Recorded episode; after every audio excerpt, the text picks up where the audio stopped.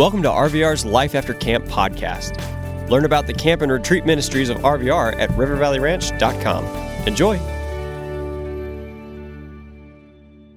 How'd you guys sleep? Right. Good. I slept on my side, but uh, I'm glad you guys slept well too. Uh, before we get started this morning, I want to go to prayer. There's a kind of something that happens with people like me and with people like you. And I say people like you and people like me. What we have in common is I still have the attention span of a fifth through eighth grader. That's just the way it is. Um, I don't know if it's always Satan. I would hate to give him credit for stuff he doesn't do because he's not omnipresent. He does, he's not everywhere. I mean, he can only be in one place at a time. So, usually Washington, D.C., but other places too. He goes other places too, who makes sure his presence is felt. But um, sometimes we give him credit and we're like, Satan's distracting us and everything. Really, let's just be honest. Most of the time, it's just us. We get distracted. Our flesh distracts us, our sin nature distracts us. Yeah, is Satan excited about that? Probably, I'm pretty sure. But when it comes to looking in God's word, when it comes to hearing what God has for us, uh, those distractions become part of an intense spiritual battle. And when we read in scripture about angels and demons kind of eternally battling it out and God having this, this war for you that He won on the cross, that He, he already declared the victory and everything. For us to fight un, unintentionally to fight for the other side by being distracted is kind of like counterintuitive to winning a war. You know what I mean? So that, like that's not good. So let's just pray right now um, for distractions to go away, for us to not notice them, for us to have like laser focus just for the next about 25 minutes, that God would give us that laser focus that we could have, um, that you could easily do watching one episode of Teen Titans Go for, or SpongeBob or something for the same amount of time. You know what I mean? So, like, if God can do that, so that if He wants to say something to us, that we're not just aware of it, but ready to receive it. So, would you pray with me? And I, I don't mean like listen to my prayer. I'm just going to happen to pray so you know when we're done.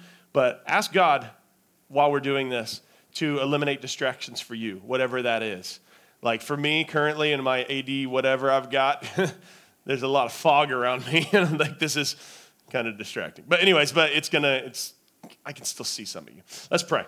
God, I thank you so much for this morning, Lord, for the chance that we've got to come in and look at your word. There are many, many, many places in this world where there, this is illegal, where you can never go to a camp like this um, without doing it completely off the grid in order to talk about Jesus, Lord. So we don't take that for granted, and we pray that the distractions that we might have um, that are of our own making, that are of the enemies, that are just our, our sinful nature wanting to uh, push back anything you might would say to us because it might require some change in our part, God. I pray that those things would be shut out of our mind. You tell us to take every thought captive and so every time something comes into our mind today that's not of what you're trying to do right now, God, I pray that we would just lock it up and we wouldn't let it out until after this is over. Actually, until after small groups are over, God, because I believe you still want to speak to us and through us as we um, get together and talk about what you're doing in our midst. Lord, I pray for the heart of every student here and every leader here. Lord, there's nobody here too old to learn, including myself uh, about what you want for us next, what you're going to do in our lives next, God. And as we continue into this theme about one family, Lord, I pray that we would grasp the gravity and the magnitude of what it means to be a part of the royal family, the royal family of heaven, God. In Jesus' name, amen. So when we last left, laugh, less, laugh, what in the world? Last left, last left, last left. Got it. Okay. When we last left our I wouldn't say heroes, but our story people, Hosea and his wife Gomer, um, she was starting to cheat on him and she was starting to, uh, to have kids with other people. And here, Hosea is still going to raise those kids. That's stinking huge if you think about that. But in my family, my wife's family, my, uh, which is my family too now, um, way before I met her, my brother in law was in the Marines and his wife cheated on him while he was gone and had a kid that obviously wasn't his kid because there's a different skin tone. And um, like, instead of leaving, he forgave her and stayed with her. And they even put his name's the father on the birth certificate. He was like, no, let's just forget anything ever happened. This is my child. Is a huge picture of Hosea to me that I actually saw lived out. He had a choice there. God didn't give Hosea a choice. So that's the weird thing about this. I wonder like what he thought every day about this object lesson that he was just thrust into. And this part we're going to read in chapter 2 because I told you we're going through the 3 chapters this week, this weekend. Uh, the part we're going to read in chapter 2 is not so much about Gomer as it is about Israel, the country. All right, so when it's saying some of the things that God's going to do, he's not giving advice to Hosea on how to, how to, you know, interact with his wife. He's saying what we deserve. So I want you to hear that. Not just hear Israel, but hear you. Hear me. That God's saying when we stray from what he called us to, he set us free from sin through his death on the cross. And because he set us free from sin, we don't have to go back to it. He gave us that freedom. He gave us this entrance to the family. But as we're going to talk today, we returned. We returned back to where we were before. And one of the verses you're going to kind of dissect a little bit later. I hate to say dissect, we're about to talk about vomit. But, anyways, that's like looking through it. Ooh, I remember eating that. Uh, there's a verse you're going to look at in your small groups from Proverbs. It says that um, sometimes, I'm going to paraphrase here sometimes we go back to our sin like a dog goes back to his vomit. Like he forgot that, like, whatever he ate upset his stomach, and he's going to try it again. Maybe now that it's covered in bile, it will be better. I, I, I, I've literally seen my dog throw up and eat the same thing three times. Then I stepped in and was like, You're an idiot, come in the house. And, t- and took her back in. Like I, like, I probably should have stopped her after one, but I was kind of curious because the Bible's always true.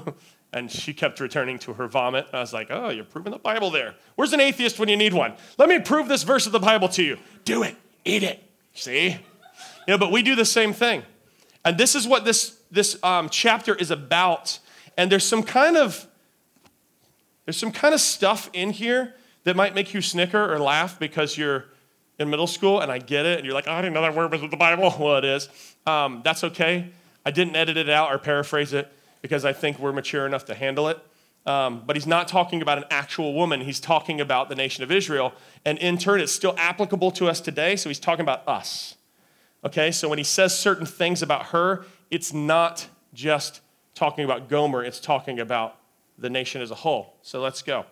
All right, we had just finished off with the first verse in chapter 2 uh, that said, it's not up there this time, but it says, My Save your brothers, my people, and of your sisters, my loved one. He's talking about eventually there'll be some restoration here. Then it says, talking about that ones who actually fell into sin, rebuke your mother, rebuke her, for she is not my wife, and I am not her husband. God is talking about what we actually deserve here, because as we get further into Hosea, we're going to see that this is not the way it ends up, but it's the way it should have ended up. If Jesus didn't come and die for us, we'd be in a world of hurt. We'd all be our own God. We'd be in charge of our own life. And some of us try that anyway, and it doesn't work very well. And then reality sets in and reminds us that, hey, I'm not really in control of all this. When somebody, there's a, um, I have a friend that I work with, her 13 year old cousin got diagnosed a week ago with a brain tumor the size of a golf ball. When that kind of moment hits you as a family, a 13 year old, that's a lot of your ages in here. When that kind of thing hits you as a family, when you're just happy go lucky, nothing seemed to be wrong or anything, she just had a couple headaches and went into the doctor and they knew something was wrong when they started testing her. When that kind of thing hits, you realize wait a minute, I'm not good at running everything. I can't even control the health of my own body. This is a family that's like health nuts and exercises and stuff. I mean, there's crazy, crazy stuff that can happen in our life that remind us we're not really in charge. And what we actually deserve is separation from God. And God's giving this very vividly here. He's giving us a vivid picture of what we actually deserve. So he says, Rebuke your mother, rebuke her. She is not my wife. I'm not her husband. Let her remove that adulterous look from her face. I don't know what an adulterous look is, but uh, it's probably like, hey, big boy. I don't know. Like it's got one of those, mm, and or she's like winking or whatever. I just spit right there. I'm glad it didn't hit you. Uh, but like, they, I mean, an adulterous look from her face. She's got this subtle come hither look. All right. He says, let her remove that from her face and unfaithfulness from between her breasts. I told you this could be words you're probably like, ah, ah, the Bible. It's all through a Song of Solomon too. Anyways, he's just saying, look, she is, she is not doing the right things right now. And then what he says of this is not a recipe, this next verse is not a recipe for Hosea to do to her, because it would be like spousal abuse. But he's saying this, all the blessings, all the things I've clothed you in and blessed you, this is what you actually deserve. So God says this about the nation. Otherwise, if she doesn't do that, she didn't get that, get that look off your face. You know, if she doesn't get that look off of her face, I will strip her naked and make her as bare as the day she was born. In other words, she won't have the blessing she has. I will make her like a desert, turn her into a parched land. That's another reason we know it's not talking about the actual lady, because you can't turn a lady into a parched land. All right, you just can't do it. All right, she's not a land. Anyways, and slay her with thirst. I will show my love to her children because they, uh, excuse me, I will not show my love to her children because they are the children of adultery their mother has been unfaithful and has conceived them in disgrace. She said, I will go after my lovers. And here, this is not talking about other people like Gomer is for the object lesson. This is talking about them running after false gods, of having those false gods right in their home and worshiping those false gods and doing all those things that the nations around them were doing. She had said, I will go after my lovers who give me my food and my water. In other words, they provide for me. He's like, Oh, if they provide for you, then give me back what I gave you, all right? Um, my wool and my linen, my olive oil and my drink. Therefore, I will block her path with thorn bushes. I will wall her in so that she cannot find her way. She will chase after her lovers, but will not catch them. She will look for them, but not find them. In other words, when those when the moments get so bad, when God's hand of protection and blessing is off of Israel, and they run to their gods for help, they'll find that their gods do not respond well. When you carved your own God and then you ask your God for help, that's called crazy. All right? Like, I, I made this out of Play Doh. He's my creator. No, you're his create. Anyways, it's just crazy talk. He's like, You're going to go after your gods. They're not going to be able to do anything for you. She'll look for them and not find them. Then she will say, I will go back to my husband as at first, for then I was better off than now. She has not acknowledged that I was the one who gave her the grain, the new wine, the oil, who lavished on her silver and gold, which they used for Baal. I mean, this is the ultimate slap in the face to God, by the way. He had prospered Israel. They had, they had everything they wanted, and they took some of the things God had provided and they made idols out of it. They coated idols with gold and silver. They laid gold before false gods and stuff, and that's what God gave them. It'd be like if you gave a present to your best friend and they didn't really like it, so they gave it to your mortal enemy. You're like, your mortal enemies, like over on a hoverboard over there, that you spend a lot of money for your best friend, and they like come by and you're like, oh, my best friend has one of those. Not anymore. Gave it to me. No, look at me. You bought my hoverboard. And you'd be like, Ugh. They were taking the blessings of God and giving it to false gods. So he says, I will take back my wool and linen intended to cover her naked body. So now I will expose her lewdness before the eyes of her lovers. No one will take her out of my hands. I will stop all her celebrations, her yearly festivals, her new moons, her Sabbath days, all her appointed feasts. I will ruin her vines and her fig trees, which she said were to pay from were pay from her lovers. I will make them a thicket and wild animals will devour them. I will punish her for the day she burned incense to the Baals. That's a type of false god. She decked herself with rings and jewelry and went after her lovers, but she for, it was me that she forgot, declares the Lord. If this was the only part of the passage that we read all weekend, this would be the most like doom and gloom message ever. We'd be like, The Lord is angry, America. You know, like, I mean, like he is, oh, you're in for it now. You know what you did. He provided you with all your stuff. You didn't put anything in the offering plate.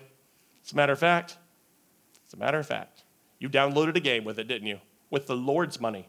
The Lord's, that app that was 199 that was the Lord's money. Anybody, like, I mean, like if we, if we did that, and therefore, ever your shoes are going to wear out. Those new shoes you got you love, they're going to wear out today. You're going to step in a mud puddle, and then I'm, God's going to make sure this. I mean, you'd be like, this is the weirdest message.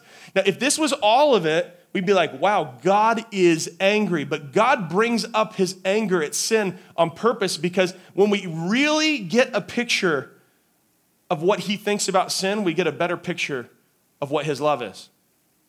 Because it's one thing to reach out to people that are doing the things you like or the people that you actually care about. It is another thing entirely to reach out to people who are like enemies of you, who are terrible towards you. That's what God is, that's who God is reaching out to. We've done things that should make him drive us off into the wilderness, that should make us separated from him for eternity, yet he still, knowing who we were, died for us.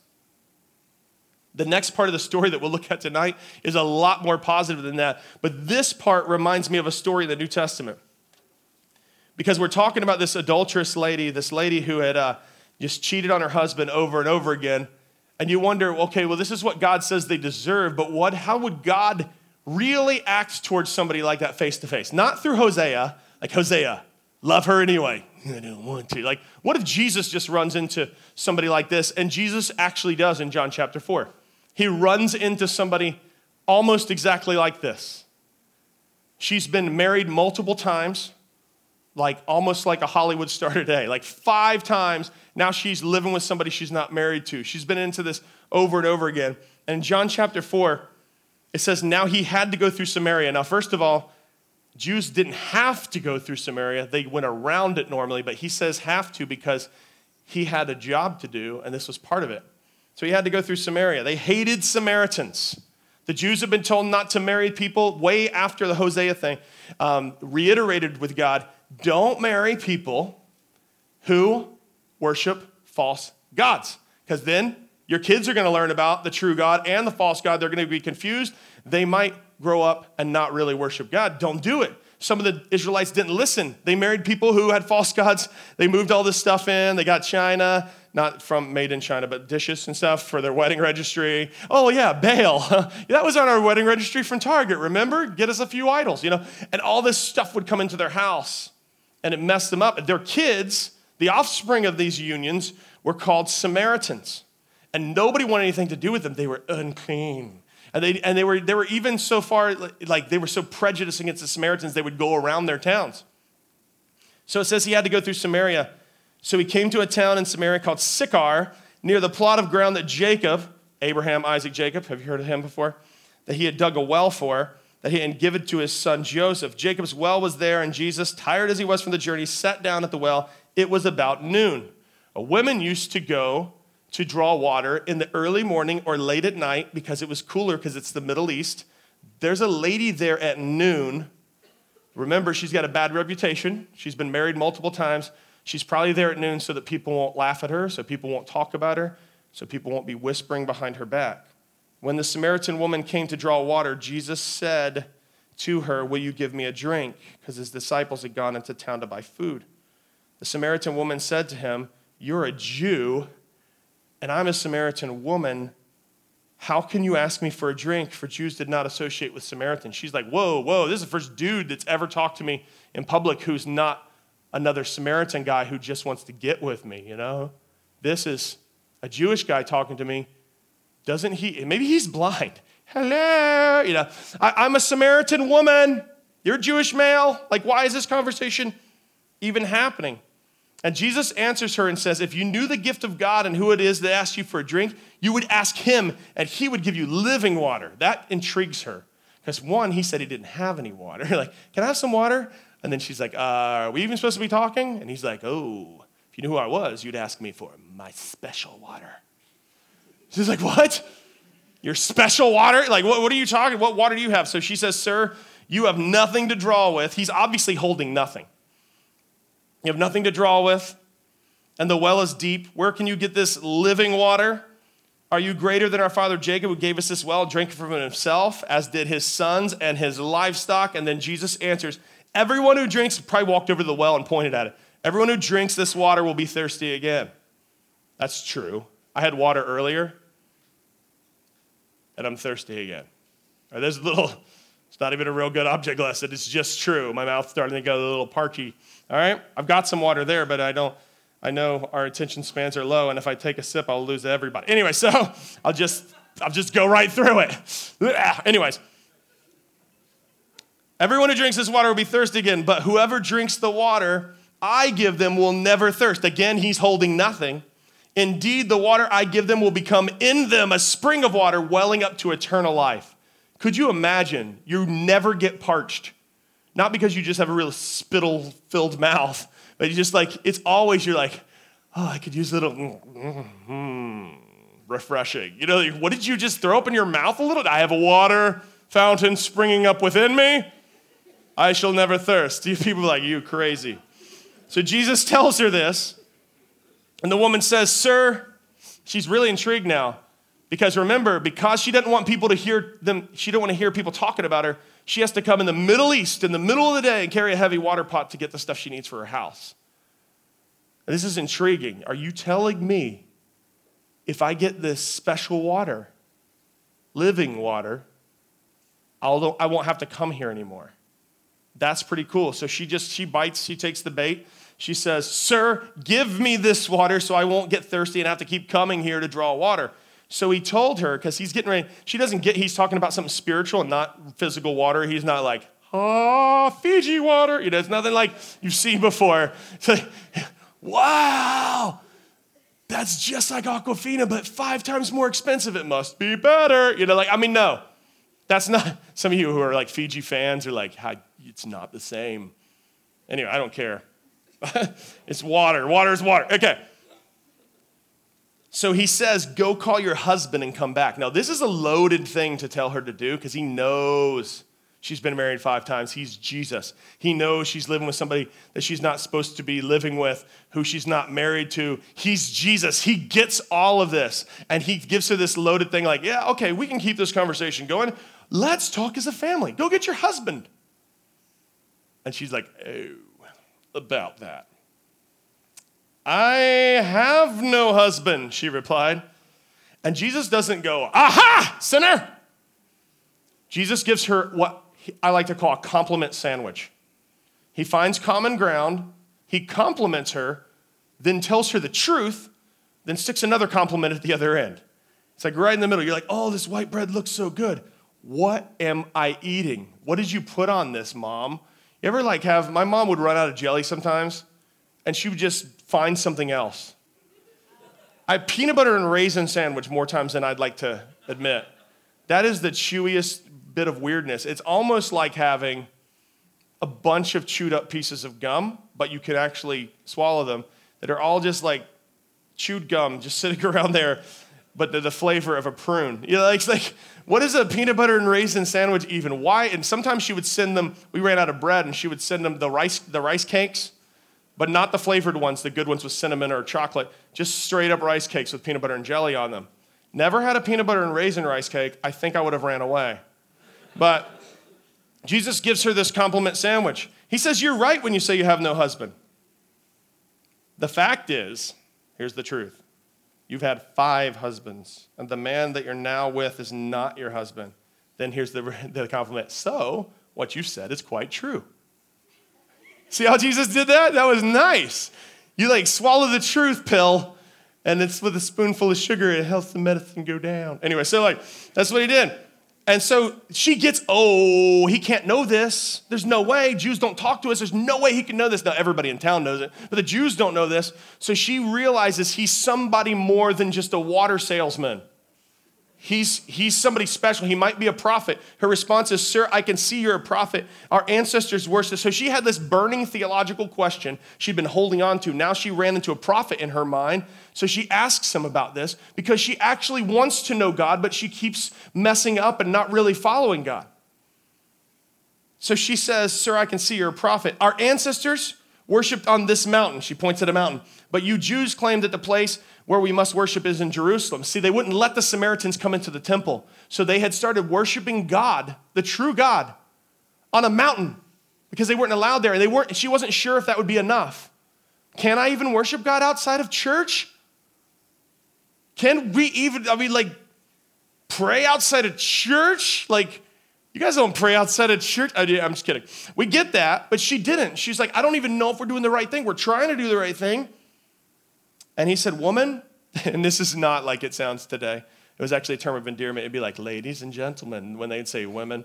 Um, it wasn't like woman. Um, so he says, Woman, believe me, a time is coming when you will worship the Father neither on this mountain nor in Jerusalem. You Samaritans are worshiping what you do not know. We worship what we do know, for salvation is from the Jews, not for the Jews, from the Jews. The Messiah was coming through the Jewish people to save everybody. Everybody. That's why it wasn't just opened up to the shepherds who were Jewish, but wise men from the east came too. Like all the way from the Christmas story, it's revealed to us that God intended to save the Gentiles, which is including us in this room. It's for everybody.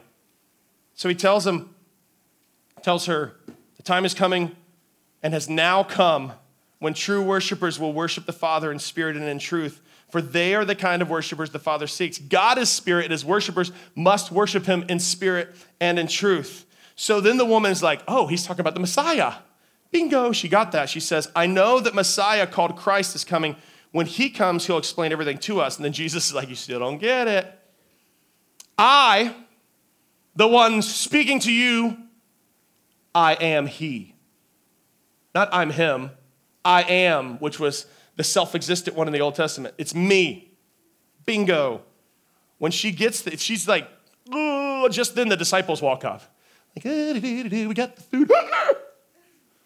It's talking to a Samaritan woman. That's their response. Just then the disciples return and were surprised to find him talking with a woman. But no one asked, What do you want? They would have asked that for her. Or why are you talking with her? They would ask that for him. They just watched. Now check out what she does. Leaving her water jar, the woman went back to the town and said to the people, Come see a man who told me everything I ever did. Could this be the Messiah? They came out of the town and made their way toward him. I think one of the most significant things that she does is leave her water pot.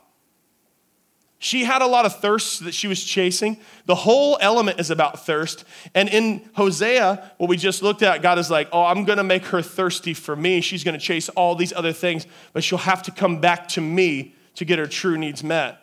It's this parallel passage that goes along with the woman at the well. And Jesus is showing us up front if I ran into somebody like that, if I ran into a modern day Gomer, well, modern day in Jesus' day, but now 2,000 years old, but he would do the same thing today. Here's how I would treat her. Because I get that humanity is thirsty. And when we're thirsty, we need, can you read that from the front row? Water. I'm going to drink some now because it's part of the thing. Oh, that's so good. Did it make it? That's for free. All right. So we all have that thirst. Every one of you in here has a thirst that if you had to open your mouth, it would have been quenched slightly, but kind of gross. We all have that thirst. We've got to have water. Now we can substitute it with Mountain Dew. We can substitute it with root beer, Dr. Pepper, Yoo-hoo, this. You don't even know what it's called. She's just like this. Oh, Sierra Mist. All right. Who likes the cranberry Sierra Mist that only comes out at Christmas? That's what I'm talking about right there. Or the cranberry ginger ale? Or just cranberry? Bring me a cranberry Coke. I'm just kidding, they don't make that. All right. What? This is what we're all excited about. We know about beverages. Okay, anyway, so like, we've got to have, no matter what it is that you're trying to quench your thirst with, We've got to come back to it again because I've never had a glass of water before that sounds like the living water, but for physicalness, like where people are like, oh, dude, we just finished this dodgeball thing. Everybody get some water. I don't need water. I had water when I was five. Now, the human body can only go three days without water. You don't understand. No, I know, I do understand. You don't understand. This was special water. from Jesus. It was amazing. It was good water. And I mean, like spiritually, Jesus is talking about here, not physically. But we've got to come back to it. Now, the thirst that we have spiritually are not just actual water. So I've got other labels you may or may not be able to read from way back there. But there are all kinds of things that people chase in this world. Drugs is one of those things. I'm going to go ahead and throw alcohol out here with the same thing because basically the same little illustration. This lady wasn't chasing that. She was chasing men and approval and sex and all kinds of other stuff. But if we're chasing these things, and this isn't just a, like a dare thing, like a say no to drugs speech. I'm just saying there's never been somebody who's gotten high or gotten drunk who stayed that way permanently. Like, what's wrong with him? And he's just like, hey, man, what's wrong with him? Somebody gave him a hit from a joint 12 years ago. He's high as a kite. No, no, that's not how it works. You see, you've got to go back to those things again and again to get the same feeling. And people who wake up and have like the worst, my neighbor before we moved recently was like always drunk. And he would complain in the mornings if things were loud, like, does everybody have to be bouncing the basketball out here this early in the morning? With his eyes closed, like, I'm thinking, dude, it's last night that is making you feel that way today. The feeling didn't stay.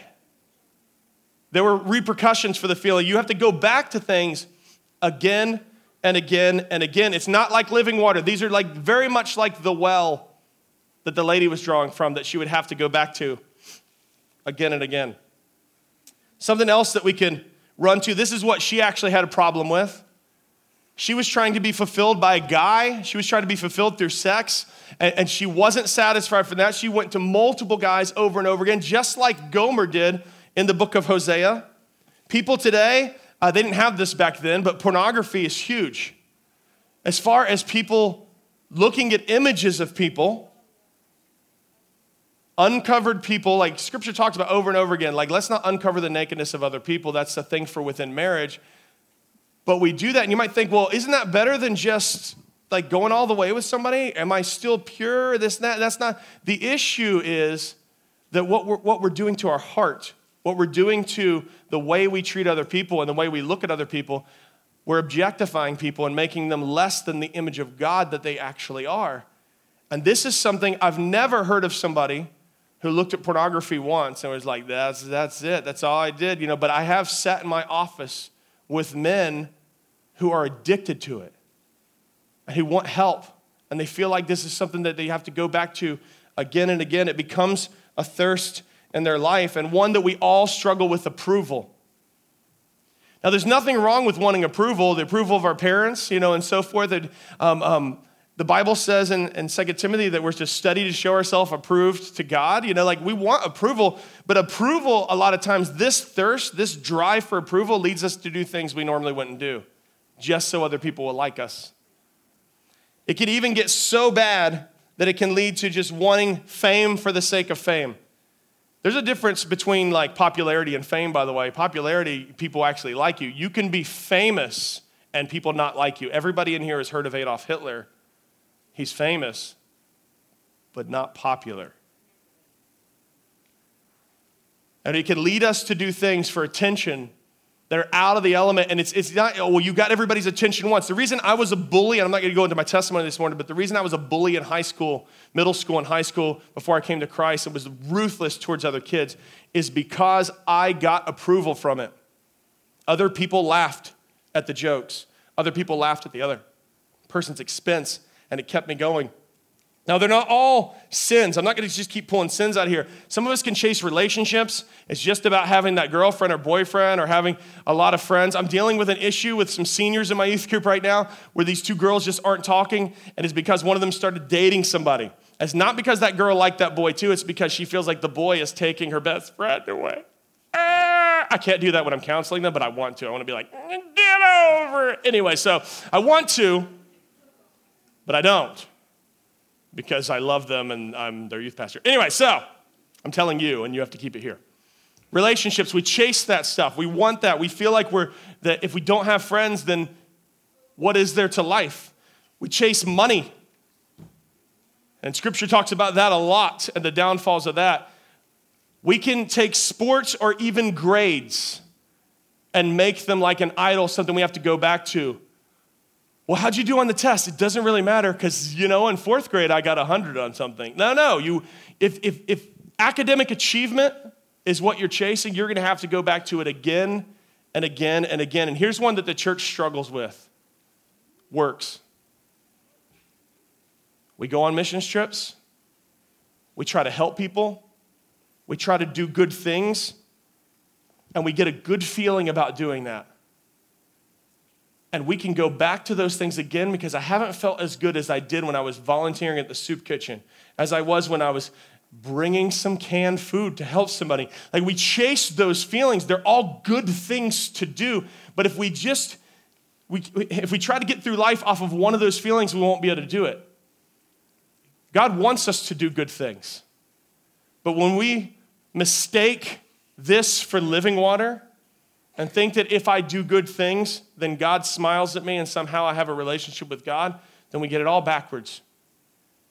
See, the only works that we're saved through are the works of Jesus the perfect life of Jesus, and that he gave his life for us on the cross.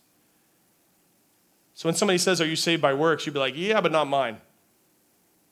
I'm saved through faith in the work of Christ on the cross. If we chase things, and it might not, your water bottle might be up here, or one of these might be yours. If we chase any of those things, I'm not saying they're not fulfilling, but I will tell you they're not fulfilling permanently.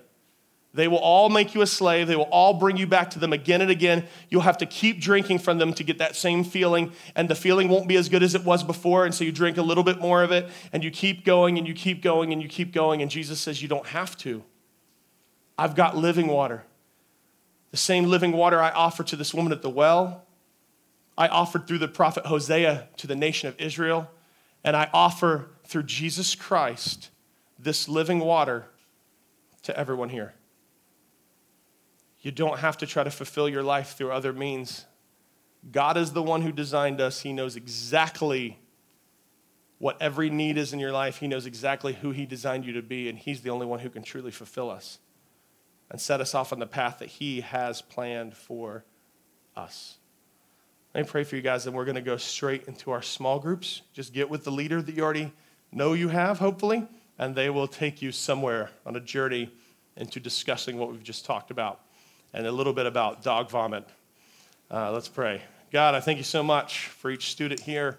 Lord, I thank you for your living water. I thank you that you didn't just write, have chapter two written of Hosea and then end it there, that there's more to the book, there's more coming, Lord that you seek to redeem the ones who are wayward and who are lost. But God, everything that's good in life, that's truly good, is from you. And Lord, I pray that students in here who may not have turned their life over to you, that they wouldn't leave this weekend without doing that. And God, that you would just shake us to our core, those of us who have, who have gone back to thirst that don't truly fulfill that we would be able to put those to the side and allow the living water you've given us to be all that we need. We thank you and praise you for what you're going to do in our small group time as we discuss and as we talk about what you're doing in our life. In Jesus' name, amen. We hope you enjoyed listening to this Life After Camp episode.